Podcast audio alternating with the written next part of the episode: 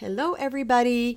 It has been a few weeks, and I apologize for that little lag in time. I have been super, super busy with projects, and podcasting is kind of its own little game. It's its own little little entity. I have to be in a certain space to do it. I have to be very focused when I do it. And if my mind is over here on project XYZ going on or something that I have to handle with the family or just too much happening at the same time, it's really hard for me to get into that focus and to have the alone time to do it.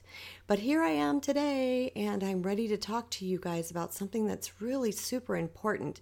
It's really near and dear to my heart. It is something that, quite frankly, changed my life on a level that I could never explain. When I was going through my tsunami and I had cracked wide open, when I was humble and on the ground and knee, you know, knees to the ground, begging God for help. You know, teachers just came my way, and I started to learn things that really resonated with me. Because nothing I teach to you do I say to you, you need to go run out and do this. What I teach to people is think about this, process it through your inner processor. Does it feel right? Does it feel like truth with a capital T? Does it resonate in your soul if you open your mind? And if it does, start implementing in your life. And if it doesn't, that's okay too. I'm not attached to what you guys do with this information. I'm just here sharing what has worked for me. I learned the concept of our higher self versus our lower self. It can also be looked at as our God self versus our ego self. It could also be your love self versus your fearful self, or your light versus your dark, or some people might like your angel versus your devil. But if you really let that sink in a minute, we only have two parts to our mind. And the key is knowing there is nothing in between. We are either at any given time in our God self or we are in our ego self. There's nothing in between. So we're thinking high serving thoughts that are of the love of the universe, or we are thinking lower dark thoughts that are comprised of fear.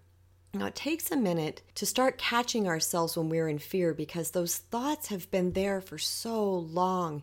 They started out somewhere back in the day when something happened and we realized we are not liked or approved of, or there's something wrong with it. And we started attaching to those fearful thoughts and we forgot who we are. We forgot that we're children of God we forgot that we have this amazing, beautiful light inside of us that is just unexplainable to us. I mean, it's hard for even human words to wrap around what it is. I have yet to hear a spiritual teacher that can really nail it. They get close. There's a lot of them that get so many close, and I don't feel like I'm that guy. I don't feel like I could even get close to explaining what this is, but you know. You know what I'm talking about because you are a child of God. Because we are all completely connected. We are all part of a greater source of universal energy of love. So I began to monitor my thoughts and behaviors. And it started out by understanding that our thoughts create our emotions, and that our emotions create more like thoughts. And then it's just this big circle more nasty thoughts, more dense emotions, which equals more nasty thoughts and more dense emotion. And it goes in this little circle and it just keeps perpetuating. It can go on and on and on. What I found was when I was having anxiety or sadness or fear, there was a there was a thought attached to it. And I would look at that thought and I would say, is this thought comprised of fear? Is this coming from my higher self or from my lower self? And when I was really truthful with myself, when I was humble, and at that point I was, my I was wide open, my rice bowl was empty, and I was just ready to receive. And I got really super honest with myself, and I could see exactly where I was sabotaging myself. I, I could see where I was believing my lower self. I was listening to my ego. The ego is not going to help us. That is not the job of it. The ego does believe that its job is to protect us, again in air quotes, to protect us. But that means keeping us from the light. It means to wall up, vault up, throw a big armored shield in front of you, and hold a sword and just ready to battle. That's what the ego is all about, where the God self says, extend love, the highest, most powerful energy in the universe. It's very, very hard for people to discern, some people to discern between the two because the ego is loud. It is the loudest voice in our head and it's scaring us. And that fear evokes, and we're just boom, off and running in that direction. So it takes a minute for us to sit back and say, where am I coming from right now? What the holy heck Yuba is coming going on inside my mind right now? So what I did was when it came to thoughts, I started monitoring my thoughts. Now some people would say, "Oh my god, that's so difficult. That's so arduous. That's ugh. I don't have the time to do that. Well, it doesn't have to be all day long, people. We have 60,000 thoughts a day, and frankly, we have a lot of other things that we have to take care of in a day. So to sit down all day and monitor every thought that came our way, yeah, not going to happen probably. Maybe for some, not for this girl. So it's not about that. It's about just having, taking the time when you're feeling kind of ooey and something's off. It's just being with yourself, sitting down with yourself and say, girl, boy, what are you thinking? What's going on in your head? What are you believing right now? And I can guarantee you, if it's something yucky, then it's based in your ego. So the next thing to do is to take that something and turn it around. To understand that that something is not going to serve you. I took those egoic thoughts that I found, and oftentimes this was happening in my car because it was the only time that I was alone in quiet. Sometimes in the shower too. It was like the only times I was really alone, except if I was falling asleep at night.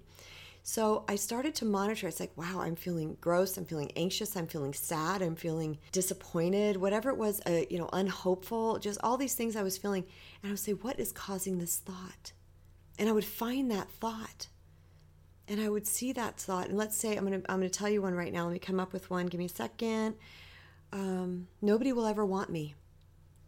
Nobody will ever want me. I am living at my parents. This was in 2011. I'm living with my parents. I have two divorces. I don't have an income right now. Yada yada yada. The thoughts when I'm getting older. I'm not as cute as I was. Whatever the thoughts were, and they were hurting me and I sat in that and I said, okay, ego, I see you're trying to protect me. I get it. I, I know that you think you are trying to do something good. I know I'm personifying ego, but just bear with me.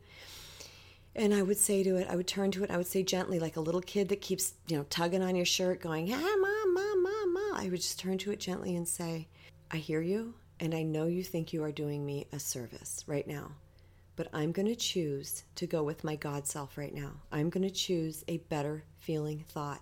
I'm going to choose a thought that is as true or truer than you are. So thank you, and you can leave now. And I would go to my better feeling thought, which was, Is that true? No one's ever going to want me. Is that true? No, how could that possibly be true? There's 7 billion people on this planet, and I'm just the sole person that was chosen not to ever have anybody want to be with me. And that's just ridiculous. And so my logical mind was able to say, That's ridiculous. Come on now. So the better feeling thought was, Someone is going to want me.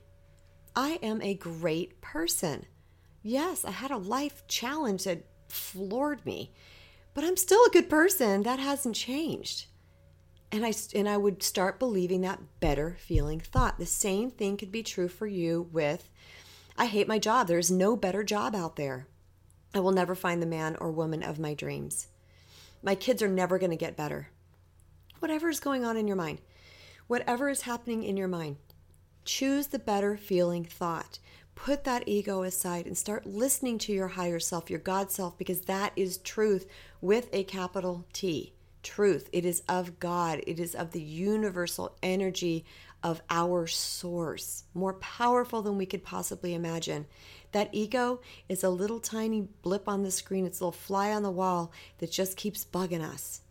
Okay, our God self is in us, within us. It is the true essence of who we are, and it doesn't change ever. Not before we came here, not while we were here, and not after we are gone. So, a quick recap I just want to remind you that we are comprised of two parts of our mind our ego self or our God self, our lower self or our higher self, our light or our dark. our love or our fear. And in order to truly make way, move forward, start to heal, start to grow, start to expand, we've got to start believing who we are. And we got to stop listening to that screaming banshee of an ego that we have that's trying to tell us how much we suck or how things are never going to get better or how there is no hope. That's not what we're comprised of. But if we believe it, that's the energy we're going to resonate out into the universe. If we start to believe the higher thoughts, that's what we resonate out into the universe. Now I gave you one example, but there was there's tons of examples that I could have given you that were so defeating in that in that time, that month of 2011, that January. It was actually January of 2011. But I want to tell you what happened. What happened was within I think it was I'm guessing, I don't remember right now. It is in my book the exact time frame because it was fresh in my mind. Within I think it was 2 days the anxiety and fear was gone. And within 2 weeks the thoughts stopped coming. This is not hard work, you guys. This is not going to make you get calluses on your hands or, you know, blisters on your feet. This is just mind work. This is just managing your mind, disciplining your mind to think higher rather than lower. I can't stress it enough how important this tool is. I hope you guys gained a lot from this episode today. I truly love connecting with you guys via podcast, and I love to hear your feedback. So please feel free to send me an iTunes rating and review, or you can actually personally message me at Kristen, K R I S T E N, at sweetempowerment.com. Until next time, remember you matter.